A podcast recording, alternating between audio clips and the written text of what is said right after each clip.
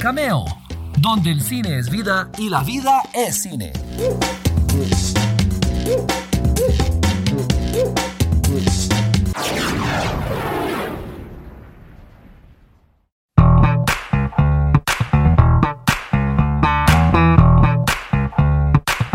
Y de esta manera arrancamos. Soy Walter Campos. ¿Cómo están? Espero que súper bien.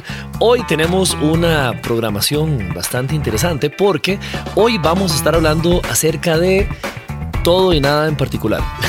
Les explico. Hoy estamos dedicando el programa a datos curiosos y random y trivia ahí pues completamente aleatoria de algunas de las películas más grandes de la historia y cosas que a veces incluso algunos cinéfilos no conocían. Sí, cada película está llena no solo de los huevos de Pascua que los directores y productores quieren meterles, sino también cosas que pasan durante la producción que son pues curiosas, curiosas. Entonces, hoy vamos a dedicarle el programa a curiosidades de diversas películas.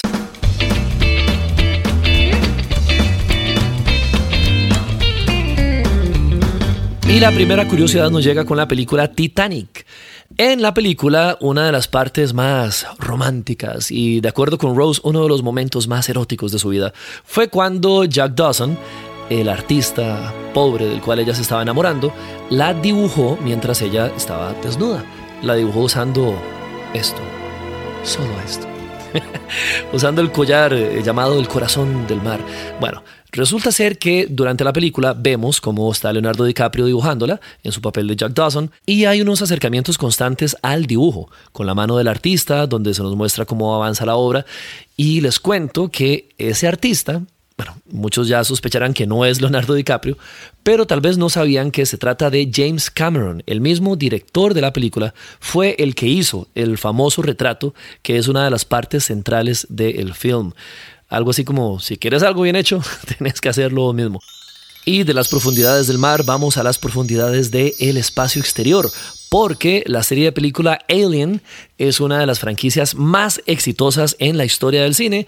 La primera es una obra maestra. Si no la han visto, en serio, si no la han visto, háganse un favor y vayan a verla. Dentro del mitos de Alien hay un androide, o bueno, no les dicen androides, les dicen como humanos sintéticos, humanos artificiales. Siempre cada tripulación en cada película tiene uno porque desempeñan diversos papeles, son como consejeros científicos, mecánicos extraordinarios, no sé. Lo que sí permanece constante es el hecho de que los nombres de los androides son en orden alfabético. Entonces, en la primera película se llamaba Ash, en la segunda Bishop, en la tercera Cole y más recientemente, en las dos últimas, se llama David, eh, encarnado por el actor Michael Fassbender.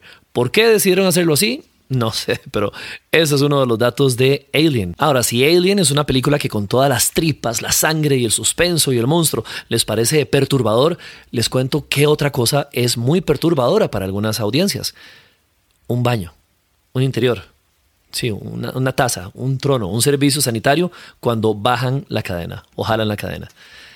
Sí, bueno, al menos eso es lo que pensaban las audiencias hace mucho, mucho tiempo, porque no es que estaba prohibido, pero nunca, nunca, nunca se había utilizado en el cine eh, la imagen de un excusado interior, como quieran decirle, eh, cuando estaba siendo vaciado, cuando bajaban la cadena, sino hasta que llegó Alfred Hitchcock con la película Psicosis, Psycho, fue que se, que se pudo ver uno en pantalla. De hecho, fue la primera vez en la historia que se vio un servicio sanitario funcionando en la gran pantalla.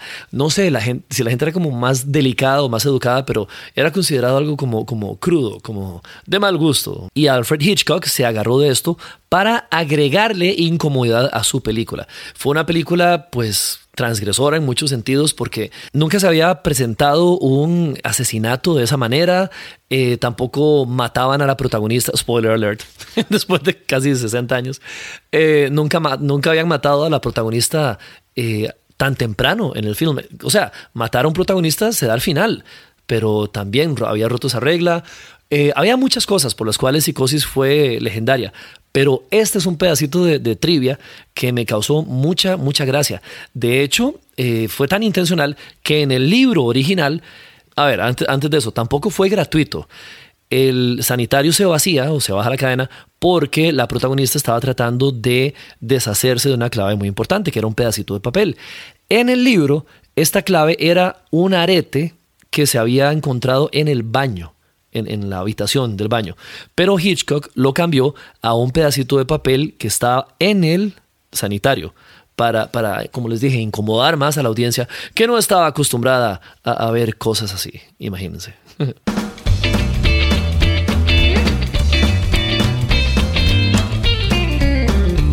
Pasando a otra trivia, algo a lo que no estamos acostumbrados es a saber que grandes estudios como Pixar cometen errores que uno cree que solo cometía uno cuando estaba editando, bueno, en mi caso, editando algún reportaje o algo así, que de repente se le borran las cosas. Y es una historia que ya se ha vuelto, pues, algo, algo conocida entre los editores y animadores. El hecho de que Toy Story 2, una de las películas más exitosas de, de Pixar, casi fue borrada. Bueno, de hecho la borraron por accidente. Alguien, alguien metió una instrucción en una máquina maestra donde estaba siendo almacenada la animación de Toy Story y borró 90% del trabajo que todo el equipo Pixar había hecho en la película. 90%. Y esto apareció en eh, Mental Floss, por si lo quieren buscar. Eh, historia verdadera. 90% de la película se borró. Nadie había entrado en pánico, nadie había paniqueado porque todo el mundo sabe que hay, hay backups, hay respaldos, etc. Pero resulta ser que los servidores fallaron, habían fallado. La gente estaba tranquila porque al, al haberse borrado la película significa que nada más se perdía la mitad del trabajo del día, porque cada día se estaban haciendo los backups de repente vieron que los backups habían fallado. Entonces, claro, ahí sí hubo muchas, muchas malas palabras, muchas caras blancas. Me imagino que alguien vomitó del estrés, seguro. Sí, yo me imagino la, la, la escena como si hubieran tirado una bomba en un camerino de mopeds, todo el mundo corriendo de lado a lado. Adivinen cómo se salvó la película. Resulta ser que el director, la directora técnica de la película, tenía una copia de todo lo hecho porque ella había estado trabajando desde la casa y no en pandemia, visionaria. Ella había estado trabajando desde la casa y tenía una copia. Y con esa copia fue que pudieron recuperar toda la película. Imagínense qué alivio de todos los involucrados. O sea, yo creo que si alguien se emborrachó esa noche. alguien se emborrachó esa noche, dijo, me lo merezco y, y nos salvamos.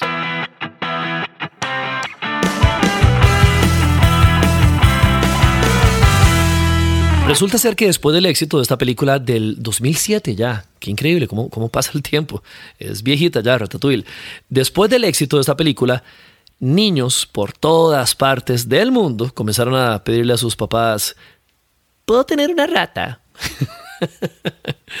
bueno, eso es lo que, lo que creemos que pasó, porque al menos una de las cadenas más grandes de ventas de animales domésticos y veterinarios y todo, dijo que reportó un 50% de incremento en la compra de ratas.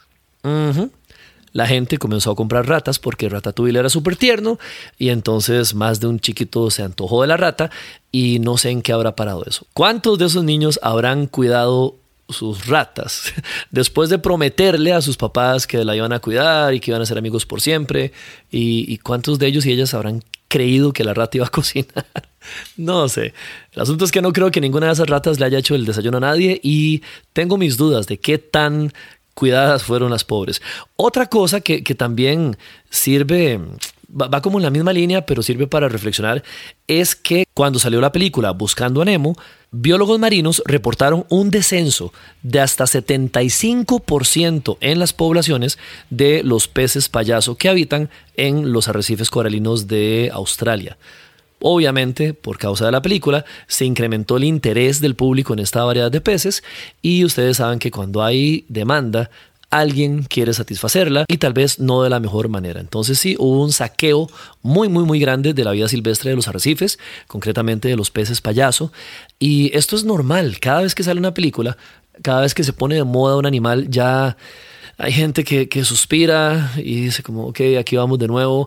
Yo recuerdo que sucedió mucho con las películas de 101 Dálmatas, que reportaban que de repente los criaderos de Dálmatas no daban abasto para satisfacer la demanda Y después, como suele suceder, lamentablemente, la gente se da cuenta de que las mascotas o los animales no son juguetes, no son peluches, no se comportan como las películas o sencillamente pasan de moda y dejan de hacer gracia. Entonces, aprendamos de eso. La próxima vez que salga una película con algún animal increíblemente tierno, eh, no le hagan caso a sus hijos, sobrinitos, hermanitos y, o ustedes mismos no vayan a comprar el animalito porque lo ven en la película. No, no, no.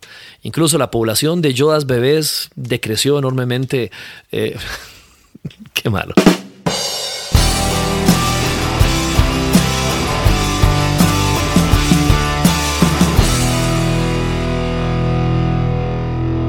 Y la última curiosidad de este bloque le pertenece a la película Pulp Fiction de Quentin Tarantino. La billetera que tiene uno de los personajes, bueno, eh, Jules, el personaje de Samuel L. Jackson, la billetera dice Bad Motherfucker. Eh, y resulta ser que era la billetera en la vida real del director. Quentin Tarantino puso su billetera para la película y la billetera le pertenece a Samuel Jackson.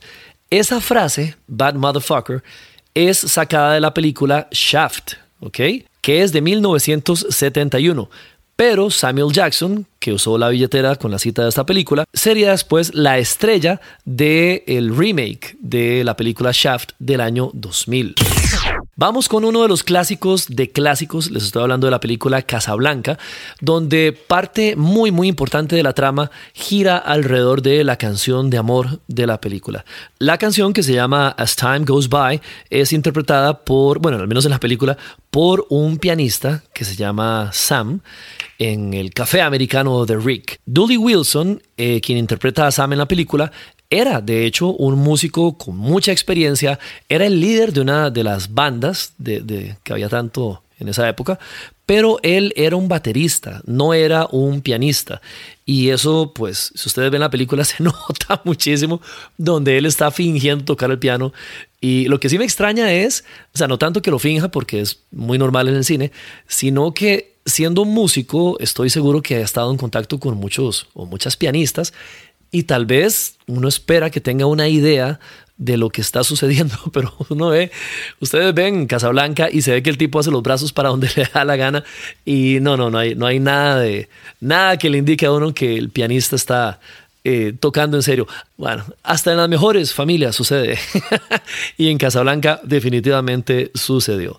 Vamos a otra de las películas eh, clásicas de, la historia del cine y es El Mago de Oz. Cualquier cantidad de cosas han pasado en esa película. Hay libros escritos, hay, hay series, hay películas sobre esta película. Eh, pero hay dos muy interesantes. Hay una parte donde comienza a nevar en la película y todo muy bonito, pero resulta ser que la nieve que aparece en pantalla estaba hecha de asbestos. asbestos era un material que utilizaban como aislante que se descubrió que era altamente cancerígeno y que da muchísimos problemas pulmonares y de respiración. Era una decoración navideña muy popular, pero después se dieron cuenta de que era básicamente lo peor del mundo. Y adivinen, para cuando se usó en la película, ya hace años que se sabía de los peligros de las asbestos, pero igual dijeron, mira, es lo que mejor asemeja nieve, entonces vamos a usar asbestos. También algo interesante de esa película es que el perro de la película que se llamaba Toto, ¿verdad? El actor, el actor de Toto, el actor canino, recibió 125 dólares a la semana por sus esfuerzos de ser el perrito de, de Dorothy.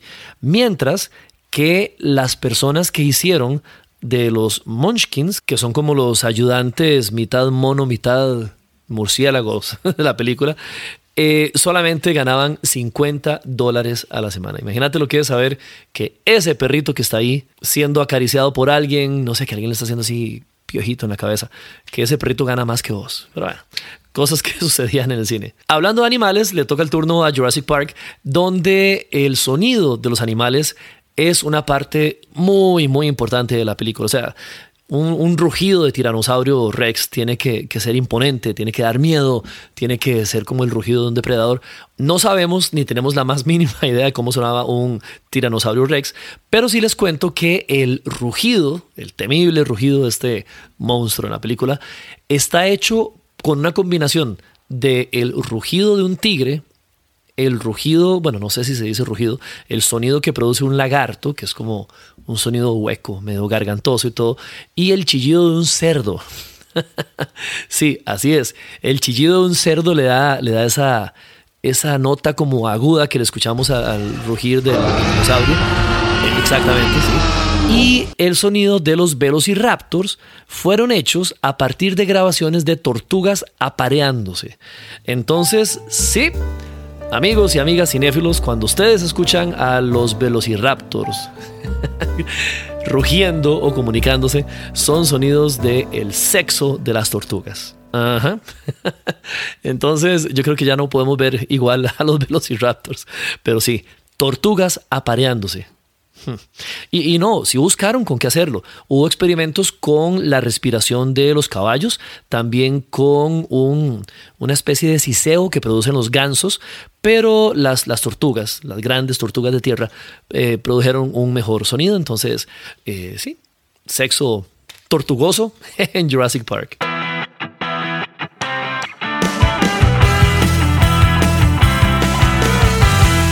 Otra película muy famosa es American Psycho, con una actuación impresionante de Christian Bale. Bueno, de por sí él es genial casi en todo lo que hace, eh, pero en esta película, de verdad que sí, el, personaje que él hace es increíble. Christian Bale reveló en una entrevista que una de las inspiraciones para construir su personaje eh, fue de ver a Tom Cruise en una entrevista en el programa de David Letterman.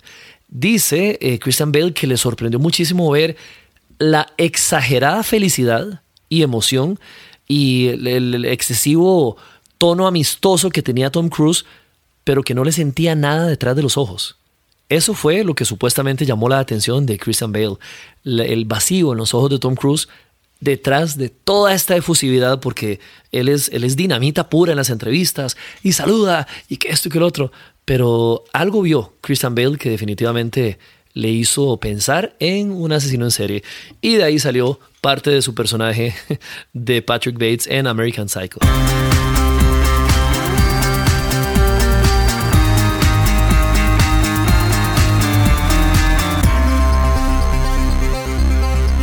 Estamos haciendo como un recorrido de todo, de todo un poco aquí en la historia del cine. Y es bastante interesante con lo que uno se topa.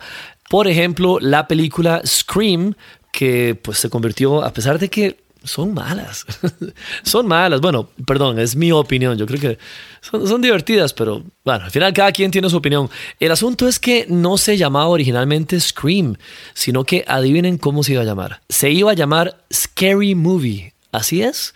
Se iba a llamar Scary Movie, lógicamente no quedó con ese título, pero ese sí fue el nombre de las películas de los hermanos Wayans que se burlaban una y otra vez de esta franquicia. De hecho, les cuento por qué fue que le quitaron el nombre. Scary Movie, como ustedes saben, no es un título para nada creativo. ¿Cómo le ponemos? Película de miedo. O sea, ¿cómo le ponemos a tu película de miedo? Película de miedo. No, no, no. Eh, se hubiera quedado con ese título porque no, no encontraban que, cómo bautizarla. Hasta que el ahora caído en desgracia eh, papá de los tomates en Hollywood, Harvey Weinstein, quien produjo la original, escuchó la canción Scream de Michael Jackson con Janet Jackson en su carro y decidió que le gustaba más ese título que el título que el proyecto tenía originalmente. Entonces, esa es la historia de cómo Michael Jackson indirectamente influenció a que el título de la película cambiara de Scary Movie a Scream.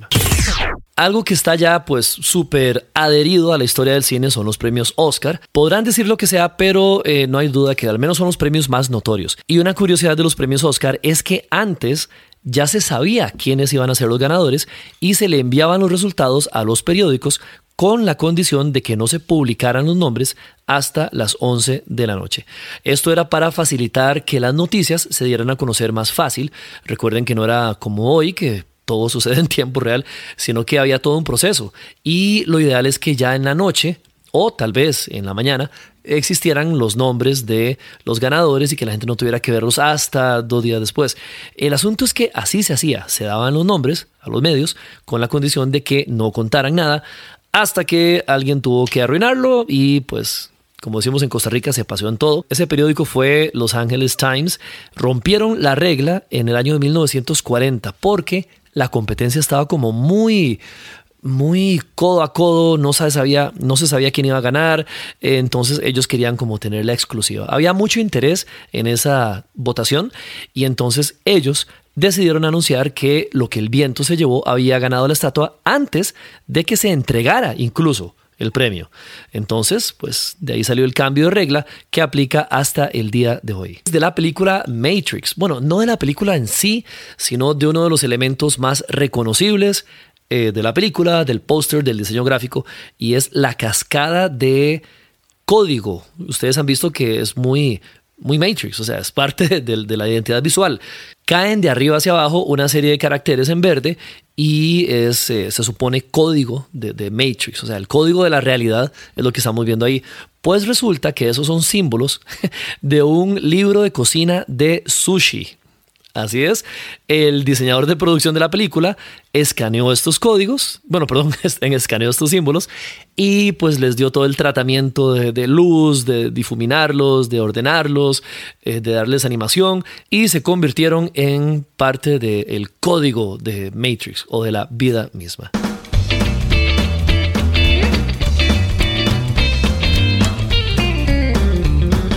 Vamos con una curiosidad más de la película Pulp Fiction y es la escena donde John Travolta le clava, así como si fuera un puñal, le clava una jeringa con una aguja gigantesca eh, rellena de adrenalina a Uma Thurman en el pecho, el personaje de Mia Wallace, para revivirla por una sobredosis de, bueno, no sobredosis, fue como un mal uso de cocaína.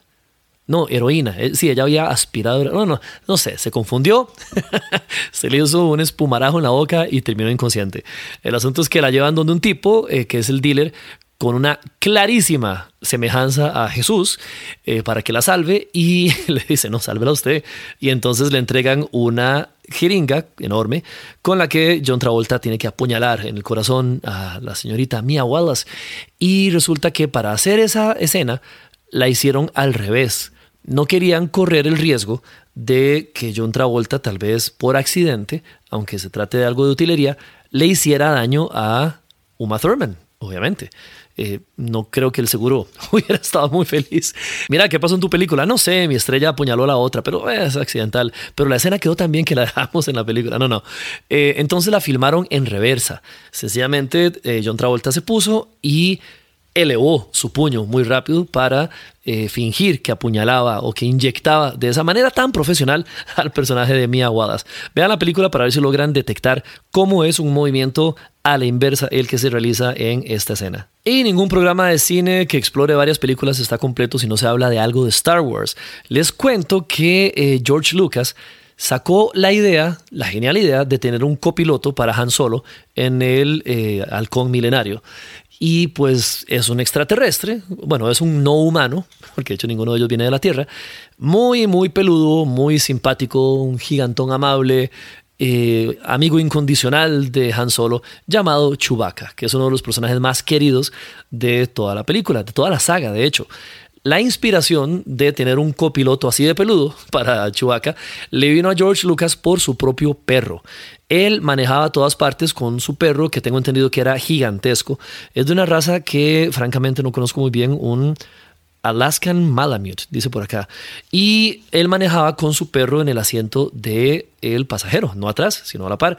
Y el perro era más grande que una persona y estaba sentado ahí. Entonces prácticamente era eh, su copiloto.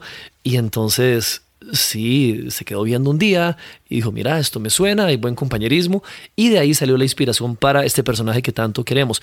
Ahora, adivinen cómo se llamaba el perro de George Lucas. Si lo saben, felicidades, son verdaderos conocedores, porque el perro de George Lucas se llamaba Indiana.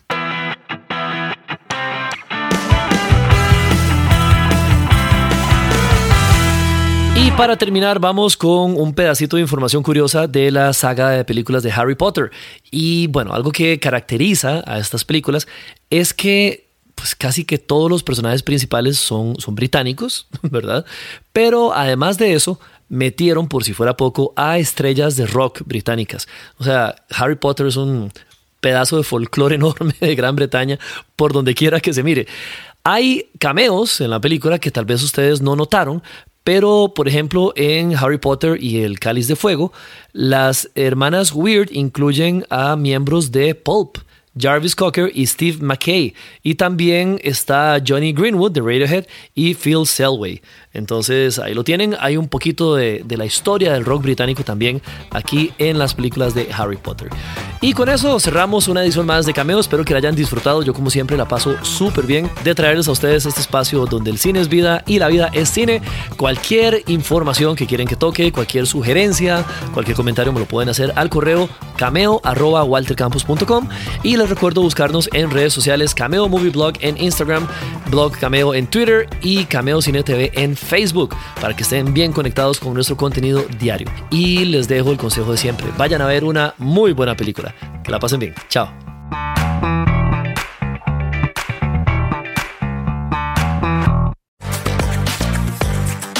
Gracias por estar una vez más en Cameo, donde el cine es vida y la vida es cine. Seguí nuestras redes sociales para disfrutar de contenido diario a través de Cameo Movie Blog en Instagram, Threads, X y ahora también en nuestro canal de YouTube. Apreciamos tus comentarios y sugerencias a través del correo cameo.waltercampos.com. Cameo es una producción de Walter Campos.